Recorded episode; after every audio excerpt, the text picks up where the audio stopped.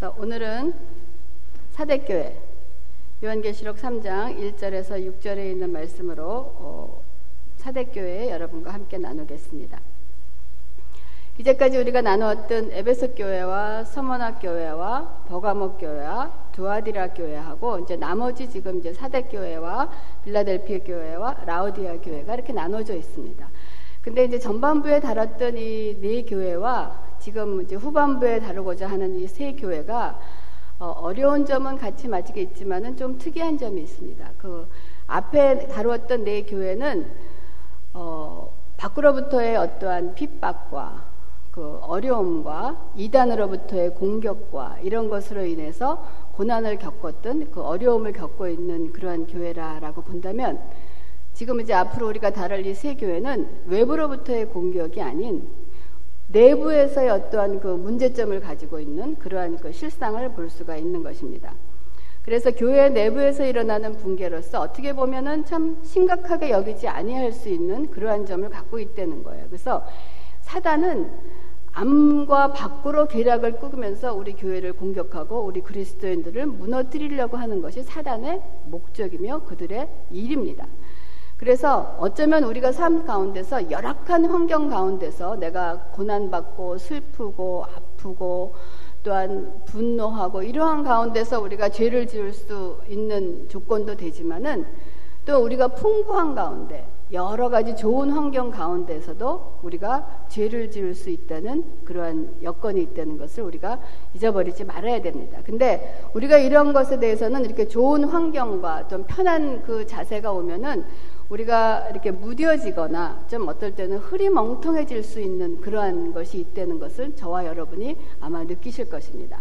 그래서 이 사대 교회는 바깥으로부터의 어떤 공격보다는 교회 내부 안에서 일어나는 어떠한 그 교회를 무너뜨리는 그러한 상황이 있다는 것을 여러분들 마음에 두시고 이 사대 교회를 우리가 공부하겠습니다. 쭉 다루는 것처럼 각 교회마다 편지를 보낼 때 주님이 인사말을 하십니다. 그 요한계시록 1장에 예수 그리스도의 그 영광된 모습을 표현했던 그거를 가지고 그 교회에 예수님의 그 가진 영, 모습을 그 인사말로 말씀을 하십니다. 그 인사말이 그 교회에 주는 큰 메시지와 굉장히 관련이 있다는 것을 여러분 그 아시고 그 말씀을 보시기 바랍니다. 사대교회에다 주시는 말씀은 하나님의 일곱 영과 일곱 뼈를 가지신 이가 이르시되라고 말씀을 하고 계십니다. 하나님의 일곱 영이라는 것과 하나님의 일곱 변이라는 것은 일곱 별은 일곱 교회의 사자요. 또한 일곱 영이라는 것은 성령 하나님, 그 보좌 앞에 있는 하나님의 일곱 영으로서 결국은 뭐라면 교회의 주인이며 교회를 다스리는 예수 그리스도 내가 너희에게 말하노니라고 말씀을 하고 계십니다. 그러니까 이 사대교회를 향해서는 지금 교회의 주인이 누구냐? 바로 예수 그리스도라는 것을 강조하시면서 인사말을 시작을 하고 계십니다. 그러면서 말씀이 하시는 이가 이르시되 내가 내 행위를 아노니 이 다른 교회보다는 다른 교회는 그래도 예수님이 인사말을 하시고 어떤 교회는 또 칭찬도 하시고 이런 것은 네가 행위를 안다. 이런 건 참 잘했다라고 하시면서 그런데 내가 책망할 것이 있노니라고 말씀을 하시는데 이 사대 교회는 그런 게 없어요. 그냥 막버려 들어가는 거예요. 그래서 얼마나 급하시고 이 무서운 말씀이시냐면 가지신 네가 이르시되 내가 내 행위를 아노니 내가 살았다에는 하는 이름을 가졌으나 죽은 자로다라고 그냥 빵 터뜨리시는 거예요. 네가 살았다 그러지만 넌 죽었어라는 그 말씀으로 이거를 시작을 하시고 계시는 것입니다. 내가 내 행위를 아노니 내가 살았다 하는 이름은 가졌으나 죽은 자로다. 이 주님이 말씀하시는 것이 지금 내가 이것이 여러분에게는 어떠한 말로 들립니까? 니네가 살았는데 주님이 죽었다라고 말씀을 하시는 것은 니네들은 구원받았다라고 얘기하지만은 너희들은 구원받지 못했다. 너희들은 천국 간다라고 생각을 하고 있지만 너희들은 지옥 간다라는 그러한 그 말씀이란 것입니다. 그 행위를 안다 하는 것이 살아있다는 이름을 가졌다. 사대 교회가 한 행위가 무엇이겠습니까? 어떤 행위를 가지고 사대 교회인들은 살아있다라고 얘기를 했겠습니까? 교회에서 하는 행위가 무엇이겠습니까? 뭐 나쁜 짓 했겠어요? 무슨 행위를 했겠습니까? 사람들이 보기에 교회에서 하는 행위가 무엇이 있겠습니까? 이 당시에 사대교회는 굉장히 그 물질도 풍부했고 역사학자들에 의하면 그 천명이나 들어갈 수 있는 그런 교회당도 있었다고 합니다. 그러니까 이러한 교회에서 할 수 있는 행위가 무엇이었겠습니까? 여러분 뭐 했겠어요? 맨날 먹고 놀았겠어요? 열심히 했을 것입니다. 뭐 했겠어요? 선교도 했겠죠. 구제도 했겠죠. 또 건축도 했겠죠. 또 헌금도 했겠죠. 기도도 했겠죠. 찬양도 했겠죠. 지금으로 말하면 뭐 학교도 세웠겠죠. 뭐 병원도 세웠겠죠. 뭐 능력도 나왔겠죠. 뭐 권능도 행했겠죠. 모든 것을 다 했을 것입니다. 그런데 많은 사람들이 이렇게 모여서 많은 일을 하고 보기에 분주하고 막 돌아가니까 세상 사람이 보아도 와 정말 교회가 부흥하는구나 정말 사회를 위해서도 열심히 일을 하고 있고 여러 가지가 하고 있구나라고 하면서 그 믿는 사람들도 그곳에 가면 그 교회 안에 또한 없던 것들도 요새는 많이 있습니다. 얼마나 많습니까? 도서관도 있지요, 뭐 책방도 있지요, 책도 팔지요. 또 손님들 오면은 새로운 사람을 맞이하기 위해서 커피숍도 있지요. 뭐 얼마나 좋은 그러한 환경과 그런 축복받은 것이 눈에 보이고 있겠습니까? 그런데 주님께서는 이거를 향해서 뭐라고 말씀하시냐면은 죽었다라고 말씀을 하고 계세요. 왜일까요? 이러한 말씀이 여러분 요한계시록을 보시면서 아 새로운 말이다 못 보던 것을 말씀하셨다라고 생각 요한계시록에 나오, 나오는 모든 말씀이 결국은 요한계시록 앞에 있는 모든 복음서에 나오는 말씀입니다. 그것을 다시 한번 확인해 주시는 거예요. 우리가 마태복음 7장 21절에서 23절에 보면은 예수님이 모든 행위를 했는데 그 행위가 죽었다라고 하시는 이유가 거기에 나와 있습니다. 죽은 이유가 마태복음 7장 21절에서 23절의 말씀을 보면 나더러 주여 주여 하는 자마다 다 천국에 들어갈 것이 아니요. 그러니까 너희들이 모든 행위를 하고 예수를 믿는다고 하지만은 천국에 들어가는 것이 아니라는 거예요. 어떻게 해야 되느냐? 다만 하늘에 계신 내 아버지의 뜻대로 행하는 자라야 들어가느니라. 니네들이 아무리 교회에서 무슨 행위를 한다 그래도 아버 하늘에 계신 내 아버지의 뜻대로 행해야지만 하늘나라에 들어갈 수 있다라고 주님이 말씀을 하고 계십니다. 그날에 많은 사람이 나더러 이르되 주여 주여 우리가 주의 이름으로 선지자 노릇하며 주의 이름으로 귀신을 쫓아내며 주의 이름으로 많은 권능을 행하지 아니하였나이까 이것이 교회에서 보는 많은 행위를 얘기하고 있는 거야. 뭐 권력도 행하고 능력도 행하고 뭐 좋은 일도 하고 모든 행위를 행했지만 할인이 그때 내가 그들에게 밝히 말하되 내가 너희를 도무지 알지 못하니 불법을 행하는 자들아 내게서 떠나가라라고 하시는 그 말씀이 지금 요한계시록 3장 사대교회에게 하시는 말씀하고 똑같은 말씀입니다. 너희 행위가 살았다 하나 내가 보기에 너희들은 죽었다라고 하는 말씀이 마태복음에 있는 말씀과 같은 말씀입니다. 지금 사대교회는 뭐 잘했다 못했다 이러한 것도 없고 딱 한마디로 너의 문제는 니네들이 살았다고 하지만 죽었다라는 것이 그 사대교회의 바로 문제점인 것입니다. 이 문제점이 그냥 2000년 전에 있었던 사대교회의 문제인가 아니라는 거예요. 지금 우리도 우리 안에도 지금 이 안에 앉아서 우리가 이걸 듣고 있는 여러분들도 지금 사대교회의 문제를 갖고 있지 않다고 어떻게 장담하겠습니까? 그래서 이것에 대한 주님께서 처방전을 내리시는 것이 뭐라고 되어 있냐면 너는 일깨어 그 남은 바 죽게 된 것을 굳게 하라. 내 하나님 앞에 내 행위에 온전한 것을 찾지 못했다라고 말씀을 하십니다. 그래서 일개월라는 것은 정신 차리라는 거예요. 일어나라는 거예요. 우리가 그것도 마태복음 25장에 보면은 많은 주님이 그 말씀을 하고 계십니다. 25장에도 열 처녀의 비유가 있을 때 그들 보고 깨어 있으라라고 해요. 성경의 곳곳에 우리 보고 깨어 있으라는 말씀이 얼마나 많이 있는지 모릅니다. 깨어 있어서 정신 차리고 있으라는 거예요. 그러면 남은 바 죽게 된 것은 이미 죽은 자도 있고 거의 죽게 되어 있는 사람도 있다는 것입니다. 그들에게 지금 정신 차리라고 말씀을 하고 계십니다. 그러시면서 내 행위에 온전한 것을 찾지 못하였노니 그렇게 많은 행위를 했음에도 불구하고 주님께서는 내 행위에 온전한 것을 찾지 못했다라고 말씀을 하고 계십니다. 혹시 우리의 삶 가운데 우리가 하나님 앞에 모든 내가 드린 모든 행위가 하나님 앞에 섰을 때 하나님이 네가 한 것에서 내가 온전한 것을 찾지 못했다라는 말씀을 들으면 우리 어떻게 하겠습니까? 그러므로 내가 어떻게 받았으며 어떻게 들었는지를 생각하고 지켜 회개하라라고 주님께서 우리에게 처방전을 내리고 계시는 것입니다. 근데 내가 어떻게 받았으며 어떻게 들었는지를 생각하라라고 했는데 생각할 것이 있어야죠. 만약에 생각할 것이 없는 사람은 큰일인 거예요. 그래서 내가 어떻게 받았으며 어떻게 들었는지, 무엇을 어떻게 받았고 무엇을 어떻게 들었는지를 지금 주님이 물어보고 계십니까? 말씀하시는 것은 내가 들은 복음이 무엇이냐라고 지금 말씀을 하고 계시는 너희들이 지금 올바른 복음을 들었느냐? 올바른 복음을 들은 사람은 무엇이 잘못되어 있는지를 생각하고 회개하라는 그러한 말씀입니다. 여러분, 여러분이 들은 복음은 무엇입니까? 여러분 지금 대답을 해보세요. 여러분이 생각하는 복음은 무엇입니까? 복음은 복 받는 것입니까?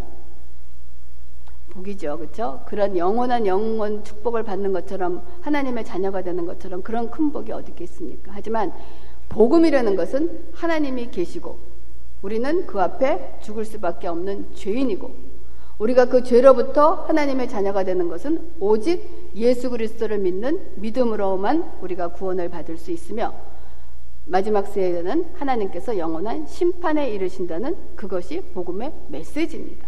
하나님의 복음의 궁극적인 목적은 우리가 이 땅에서 잘 먹고 잘 살고 얼마만큼 승청하고 우리가 얼마만큼 출세해서 잘 살다가 나중에 주님 만나는 것이 목적이 아닙니다. 하나님은 우리를 온전히 하나님의 형상으로 만들어내신 그것을 만들어내서 하나님의 성품을 만들어내서 영원한 천국에 거할 수 있는 하나님의 자녀로 만드는 것이 목적이지 우리가 이 땅에서의 삶을 이 나그네의 삶을 어떻게 사느냐에 대해서는 별로 관심이 없으신 것입니다. 그러면 왜 이 사대교회는 이단의 침입도 없었고 외부로부터 받는 환란도 없었습니다. 이것을 여러분이 지금 사대교회를 생각하시면서 여러분의 그리스도인의 삶을 한번 생각해 보세요. 개인적으로도 어떠한 이단의 침입도 없고 외부로부터는 환란이 없었다는 것은 다시 말하면 사단의 공격의 대상이 되지 않고 있다는 것입니다. 많은 우리가 전쟁을 할 때 정말 때려 부셔야 될 사람을 때려 부르지 저거는 그냥 놔둬도 그냥 내 편인 것 같고 그냥 하면은 거기다가 힘을 쓸 필요가 없는 거예요. 여러분의 자신이 내가 정말 사단의 정확한 명확한 적의 대상이 되어 있는지 아니면 사단이 아 그냥 쟤는 그냥 놔둬도 그냥 지가 믿는다고 하지만 우리가 그렇게 손짓으로 쟤는 우리 편이나 마찬가지야 하는 신앙의 손에 선에 있는지 여러분들이 여러분 자신을 점검해 보셔야 되는 것입니다. 그냥 다시 말하면 사단의 공격의 대상도 되지 않고 그냥 놔두는 것이 어떻게 보면 사단 편에서는 더 낫다라는 그러한 생각이 있는 것이 지금 사대교회의 형편인 것입니다. 즉, 다시 말하면 진정한 신앙을 위한 싸움이 사대교회에는 없었다는 것입니다. 이 세상과 맞물려 가기 때문에 예수를 믿는데 아무런 장애가 없었다는 거예요. 여러분들이 아까 그 보신 그 유튜브에서 그, 그거 말고도 다른 그 캐릭터가 좀 있더라고요. 이렇게 보니까 그 debate를 하는데 저 존 맥카더 목사님이 이제 오직 예수가 내가 길이요 진리요 생명이니 나로 말미암지 않고는 아버지께로 올 자가 없다라고 분명하게 말씀을 하시는 거예요. 그러는데 다른 이 같은 목사끼리 지금 얘기를 하고 있는 거예요. 그러니까 오직 구원은 예수밖에 없다는 거예요. 그래서 이 목사님이 예수밖에 없고 예수를 믿지 않는 사람에게는 컨뎀이 오는데 너 이거에 대해서 어떻게 얘기를 하겠느냐라고 했더니 다른 목사가 뭐라고 얘기를 하냐면 그것은 예수를 가는 길은 그냥 왜이라는 거, 어떤 방법이라는 거예요. 그리고 컨뎀을 하는 것은 자기는 모른다는 거예요. 하나님이 하시는 일이기 때문에 하나님이 하실 일이지 내가 그들을 컨뎀할 것인가 컨뎀하지 않을 것이는 내 잡이 아니라고 그 또 다른 그 교계의 그 목사가 얘기를 하더라고요. 그것이 무엇이냐면 세상과 맞물려 가는 거예요. 오직 예수밖에는 구원이 없다라고 얘기할 때 세상이 그렇게 얘기하는 사람을 환영하겠습니까? 절대로 환영받지 못합니다. 우리의 삶은 우리가 예수 그리스도를 주인으로 고백하고 예수와 함께 사는 우리의 삶은 여러분 세상으로부터 여러분이 환영받고 세상으로부터 존경받고 세상을 살아가는데 그렇게 만만하지 않습니다. 또 어떻게 보면 이 캠퍼스에서 예수를 그렇게 믿을 때 친구들로부터 그렇게 환영받는 그런 것보다는 야 전에는 좀 좀 이러지 않니 좀 이디엇하지 않니 하는 소리를 들을 수 어느 면에서는 있어야지만은 그것이 진정한 내 안에 그리스도인이 어떠한 삶이 나올 수 있다는 것입니다. 여러분의 삶 가운데서 순간순간 만날 때 내가 그리스도인으로서 어떤 세상을 만났을 때 내가 한번 나가기보다는 정말 예수 그리스도의 이름으로 나가기보다는 한 발자국 뒤에 물러나서 숨어 있었던 적은 없었습니까? 전 있었습니다. 우리의 삶 속에 그런 것이 있는 거예요. 그런 삶. 세상과 맞물려 갈 때 이 힘들고 어려운 것인데 사대교회는 그것이 없었다는 거예요. 그냥 예수를 믿지만은 세상과 다를 것 없이 그냥 함께 돌아갔기 때문에 사단의 공격의 대상이 되지 않았다는 거예요. 그래서 이러한 진정한 신앙의 싸움이 있는 사람들은 세상 사람으로부터 또한 같이 믿는 자라고 한다는 사람 하지만은 주님이 죽었다라고 하는 사람들로부터는 결코 환영을 받지 못합니다. 미움을 받게 되어 있어요. 그리고 좀 이상하다는 소리를 듣게 되어 있습니다. 꼭 그렇게 유난을 떨면서 예수는 너 혼자만 믿냐 하는 소리를 듣게 됩니다. 그러면서 그렇게 잘 믿으면 사람들은 예, 우리가 예수를 세상 사람들은 예수를 잘 믿으면 어떻게 되는 모든 것이 다 잘 된다라고 믿고 있습니다. 그래서 그렇게 유난을 떨면서 예수를 잘 믿으면 네가 하는 모든 일은 다 잘 돼야 되지 않느냐. 자식도 잘 돼야 되고 비즈니스도 잘 돼야 되고 건강도 좋아야 되는데 예수 잘 믿다 그러면서 네 꼴은 그게 뭐냐? 사람들은 예수를 잘 믿고 신앙이 좋다는 것이 눈에 보이는 것과 상승해서 올라가는 것이 예수를 잘 믿는다라고 생각을 합니다. 조금 전에 본 우리 유튜브도 마찬가지 아닙니까? 우리가 너희들이 너희가 상상을 하고 너희가 생각을 하고 파지티브하게 생각을 하고 건강하고 불을 본다고 생각을 하면 입술에 건세가 있기 때문에 그렇게 원하는 대로 된다 하는 그것이 예수를 잘 믿는 어떠한 표상이라고 생각을 하고 있습니다. 근데 그것이 절대 기준이 아니라는 것이에요. 미움을 받게 되는 것이 요한복음 15장 18절에서 19절에 보면 주님이 우리에게 말씀하십니다. 세상이 너희를 미워하면 너희보다 먼저 나를 미워한 줄을 알라. 너희가 세상에 속하였으면 세상이 자기의 것을 사랑할 것이나 네가 예수 믿는다고 하면서도 세상과 맞물려 가서 세상 사람이면 세상 사람들이 마귀가 그냥 놔둔다는 거야. 사, 마귀가 너 세상을 너를 사랑해서 너를 우대하고 칭찬하고 나를 그냥 놔둔다는 거예요. 그러나 너희는 세상에 속한 자가 아니요.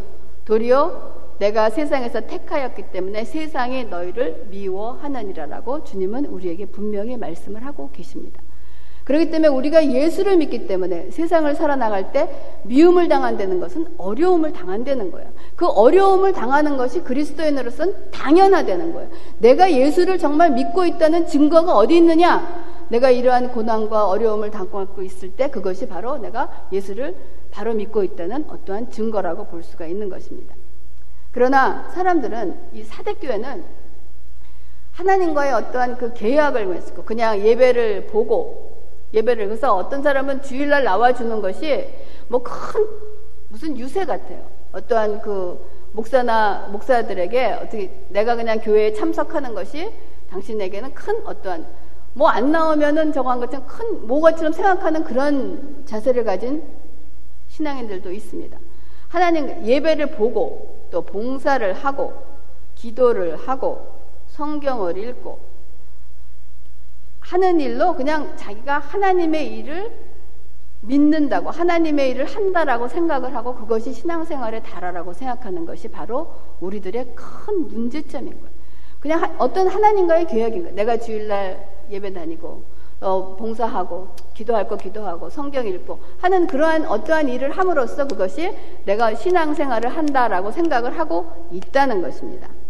그런데 주님이 우리에게 원하시는 것은 그러한 어떠한 계약처럼 무슨 일을 함으로써 내가 하나님의 자녀가 되는 것을 원하시는 것이 아니고 내 전 인격을 건 신앙생활을 우리에게 원하고 계시는 것입니다. 우리의 전 인격을 건 신앙생활이라는 것은 우리의 신자의 어떠한 모습이 있는 거예요. 어떤 됨됨이가 있고 우리가 해야 될 몫이 있고 내가 해야 될 본질과 책임이 있다는 것입니다. 그래서 우리의 신앙생활은 내가 무엇을 해서 이루어지는 것이 아니고 그것은 부차적인 문제인 거예요. 우리의 신앙생활에 가장 중요한 것은 무엇이냐면은 생명을 다루고 있다는 거죠. 우리가 영원한 생명의 자녀가 되느냐, 생명을 걸고 싸우는 그러한 영원한 신앙생활이 있다는 것입니다. 그래서 여러분, 이거는 우리 세상교회 성도라 그러면 반드시 외워둬야 될 일이에요. 요한복음 6장 29절. 하나님의 일이라는 것이. 여러분들이 하나님의 일을 하는 것이 무엇인지 아십니까? 요한복음 6장 29절에 이거는 여러분 마음판에 새기고 외우세요. 예수께서 이르시되 하나님께서 보내신 일을 믿는 것이 하나님의 일이라는 거예요. 우리가 하나님의 일을 한다는 것은 결국은 예수를 믿는 것이 하나님의 일을 하는 거예요. 하나님의 일을 잘하는 것이 무엇이냐? 예수를 잘 믿는 거예요. 하나님의 일을 바로 하는 것이 무엇이냐? 예수를 바로 아는 것입니다. 그래서 이것이 우선되지 않고 나오는 모든 행위는 예수님이 죽었다라고 말씀을 하시는 거예요. 예수가 누구인지, 예수가 어떤 분인지, 예수가 원하시는 것이 무엇인가를 정확하게 아는 믿음을 기초로 해서 나오지 않는 모든 행위는 지금 주님이 죽었다라고 말씀을 하고 계시는 것입니다. 여러분, 진정한 예수를 만난 사람은 전 인격을 건 신앙생활을 하게 되어 있습니다.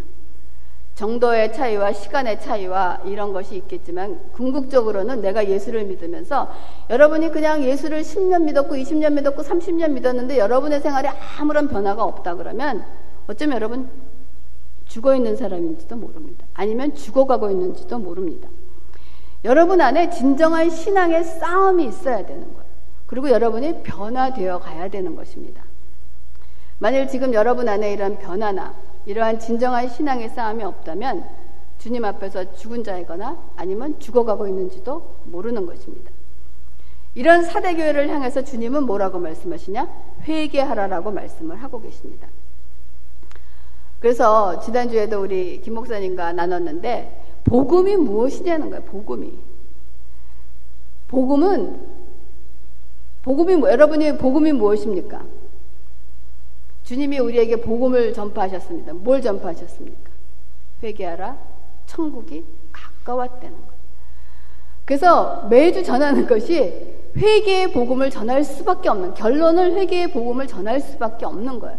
여러분 복음이라는 것은 우리가 여러분이 총체적으로 복음의 총론을 알아요. 복음의 궁극적인 총론을 알아야 되는 거예요. 하나님께서 원하시는 것이 무엇인가 하는 것은 진정한 회개인 것입니다. 그 회개를 바탕으로 해서 나오는 강론이 있어요. 하나님은 사랑이시고 또 이웃을 사랑해야 되고 선한 일도 해야 되고 하는 그러한 우리가 총론을 잊어버리고 이 강론에 들어가다 보면은 잘못된 방향으로 갈 수가 있다는 것을 여러분 잊지 마시기 바랍니다. 그래서 이 사대교회를 향하여 지금 회개하라라고 말씀을 하고 계세요. 이 회개에 대한 행위가 무엇인가라고 생각할 때 여러분, 여러분 매일 회개하시잖아요. 여러분, 여러분이 생각하는 회개는 무엇입니까? 그냥 내가 어저께도 하나님, 하나님의 말씀대로 좀 살려고 했는데 그렇게 살지 못했습니다. 용서해 주세요. 또 누구를 사랑했는데 이거 하지 못하고 이러한 우리의 행위에 대한 어떠한 그 이 회개가 참 많이 있습니다. 그것도 참 중요해요. 하지만 여러분 그런 회개를 하고 난 다음에 다시 한번 그런 회개 기도를 한 적이 없습니까? 그냥 걔가 토했던 것 또 하고 또 하고 또 하는 우리의 모습을 발견할 수가 있는 거예요. 그것이 우리의 진정한 회개인가 이런 거예요. 그래서 제가 미국 가서 맨 처음에 와서 유학하고 공부할 때 여러 가지 경제적으로 굉장히 어려웠었습니다. 어려웠을 때 그런 게 기억이 나요. 제 주머니 안에 돈이 20불이 있으면 그렇게 든든할 수가 없었어요. 내가 하나님을 믿는다 그러면서, 그러니까 성경에 그렇게 돼 있잖아요.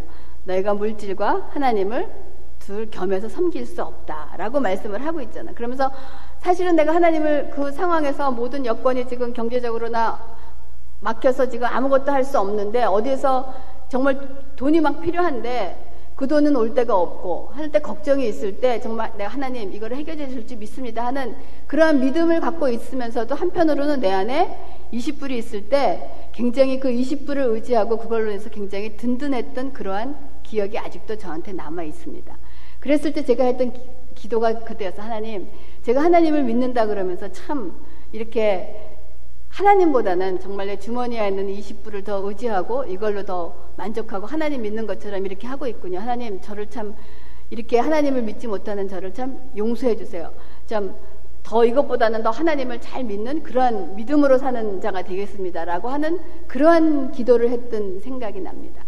근데 지금도 우리가 그러한 상황은 다르지만은 제가 그런 걸 처하는 거예요. 근데 제가 지금 느끼는 것은 무엇이냐면 진정한 회개라는 것이 어떠한 모습이었냐면 하나님께서 내가 20불을 의지하는 것은 너 20, 나보다 20불을 더 의지해? 너 아니야. 이거보다는 그거를 통해서 지금은 깨닫는 것이 뭐냐면 내가 그렇게 하나님을 믿는다 그러면서 하면서도 실제적인 내 모습은 정말 돈 20불 있을 때 그거를 의지하는 네 모습이 정말 어떻게 구제할 수 없는 그냥 나약하고 그러한 모습이 바로 너구나 하는 것이 제 자신인 거예요.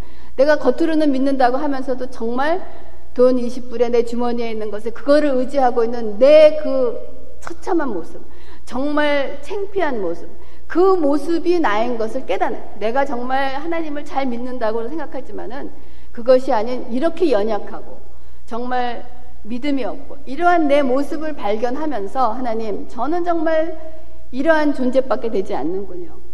그런데도 하나님이 긍휼하심으로 나를 놓지 않으시고 끌고 가시는 하나님께 감사합니다 하는 것이 바로 나오는 것이 바로 은혜요. 그것이 진정한 회개로 이루는 하나님이 그 내가 20불을 의지했다고 하나님이 너 천국에 못 와 이것이 아닌 내 진정한 모습이 정말 하나님보다는 어떨 때는 20불이 내 하나님에 대해서 나를 인도했던 그 삶 가운데서 내 자신을 발견하고 내가 정말 이것밖에 안 되는구나 하면서 무릎을 꿇을 때 그런데도 하나님의 나를 멸하지 아니하시고 나를 끝까지 붙잡으시고 하나님의 나라로 인도하시는 그 은혜의 삶이 우리에게 원하시는 바로 회개인 것입니다. 여러분이 여러분의 생활에서 잠잠 나오는 어떤 행위를 자꾸만 회개하다 보면은 내 행위가 나오게 되어 있습니다. 내가 잘나, 나는 깨끗하지. 나는 뭐 이렇게 안 하니까 다른 사람하고 다르지 하는 그런 진정한 회개라는 것은 내가 점점 점점 어떠한 모습인 것을 깨닫고 내가 정말 이럴 수밖에 없군요. 바울이 고백하지 않았습니까? 내가 죄인 중에 죄인 중에 괴수다 하는 것이 진정한 회개요 하나님의 은혜에 이르는 그 길이라고 생각을 합니다. 그렇기 때문에 우리에게 그러한 회개를 주시면서 만일 일깨지 아니하면 내가 도둑같이 이르리니 어느 때에 내가 이를지 내가 알지 못한다 하는 것이 요한계시록에만 나오는 말씀이 아니요 데살로니가전서 5장 2절에서 9절에 있는 말씀도 우리에게 주고 계십니다. 그래서 주님이 우리가 깨어 있지 않으면 도둑같이 온다는 것은 도둑이 여러분 언제 온다고 여러분에게 알립니까? 아니에요. 언제 올지 모르는 거예요. 혹시 여러분의 삶 가운데서 어떠한 변화가 일어나지 않고 아이 오늘 하루는 그냥 하고 내일부터 예수 잘 믿지 아니라는 거예요. 만약에 오늘 밤에 예수님 오시면 어떡하지? 오늘 밤에 오셨을 때 여러분 주님 정말 잘 오셨습니다. 정말 반갑습니다. 기다렸습니다. 하는 준비가 되어 있느냐? 아니면 정말 오늘 오셨을 때 주님 지금 오시면 어떡합니까? 전 아직 준비 안 돼. 모르 언제 오실지 모르기 때문에 우리 보고 깨어 있으라는 거예요. 여러분 깨어 있으면서 주님을 기다리는 그러한 신앙이 되는 것이 이 사대교회를 향하신 그러한 말씀입니다. 그러나 그 사대교회에 옷을 더럽히지 아니한 몇 명이 있느니라. 그렇게 많은 사람들 가운데 몇 명이라는 것은 극히 작다는 것입니다. 거기에 흰 옷을 입고 나와 함께 다니리니 그들은 합당한 연고라라고 되어 있습니다. 흰 옷을 입는다는 것이 무엇입니까? 어떤 선교에서 예수님이 재림한다고 흰 옷 입고 산에 올라가서 이, 이 땅에서 입는 그 흰 옷을 얘기하는 것이 아니에요. 그래서 우리가 요한계시록 19장 13절에서 14절에 보면 또 그가 피 뿌린 옷을 입었는데 그 이름은 하나님의 말씀이라 칭하더라. 하늘에 있는 군대들이 희고 깨끗한 세마포 옷을 입고 백마를 타고 그들을 따르리라 한 것처럼 흰 옷을 입은 것은 예수 그리스도의 보혈로 빠른 옷이 바로 우리가 입는 흰 옷인 것입니다. 그래서 이기는 자는 이와 같이 흰 옷을 입을 것이요 내가 그 이름을 생명책에 결코 지우지 아니하고 그 이름을 내 아버지 앞에 그 천사들 앞에서 시인하리라라고 말씀을 하고 있습니다. 우리가 하나님 앞에 쓸수 있고 흰옷을 입을 수 있는 유일한 방법은 예수 그리스도의 십자가의 보혈로 씻겨지지 아니하면 우리는 그 흰옷을 절대로 입을 수가 없다는 것입니다. 그런 이 말씀은 마태복음 10장 32절 34절에도 누구든지 사람 앞에서 나를 시인하면 나도 하늘에 계신 내 아버지 앞에서 그를 시인할 것이요 예수 그리스도가 오직 구원을 얻을 수 있는 길이라고 여러분들이 세상을 향하여 선포할 때 사람들은 여러분들을 배척할지도 모릅니다. 하지만 사람들에게 배척당하는 것보다는 하나님께 인정받는 그것이 우리의 삶이 더 중요하다는 거예요. 누구든지 사람 앞에서 나를 부인하면 나도 하늘에 계신 내 아버지 앞에서 그를 부인하리라. 내가 세상에 화평을 주러 온 줄 알 생각하지 말라. 화평이 아니요 거물. 예수 그리스도를 이 땅에서 시인하고 예수 그리스도와 함께 사는 삶은 예수님이 말씀하셨습니다. 내가 화평을 주러 온 것이 아니고 너에게 검을 주러 왔다는 것은 우리가 미움을 당하고 영적인 진정한 그러한 신앙 생활을 하고 전투를 하고 영적인 전쟁을 하려고 하는 것이 이 땅에서의 그리스도인의 삶인 줄 믿습니다. 그래서 저도 여러분에게 좋은 것을 전하고 싶은데 매일 하다 보면은 결론이 회개라는 거예요. 여러분, 우리가 천국 갈 수 있는 길은 우리가 회개함으로 예수 그리스도의 보혈의 능력을 힘을 예수 그리스도의 이름으로 붙잡아서 하나님 앞에 쓸수 있는 오직 유일한 길은 오직 우리 주 예수 그리스도의 뿐 줄을 믿습니다. 기도하겠습니다.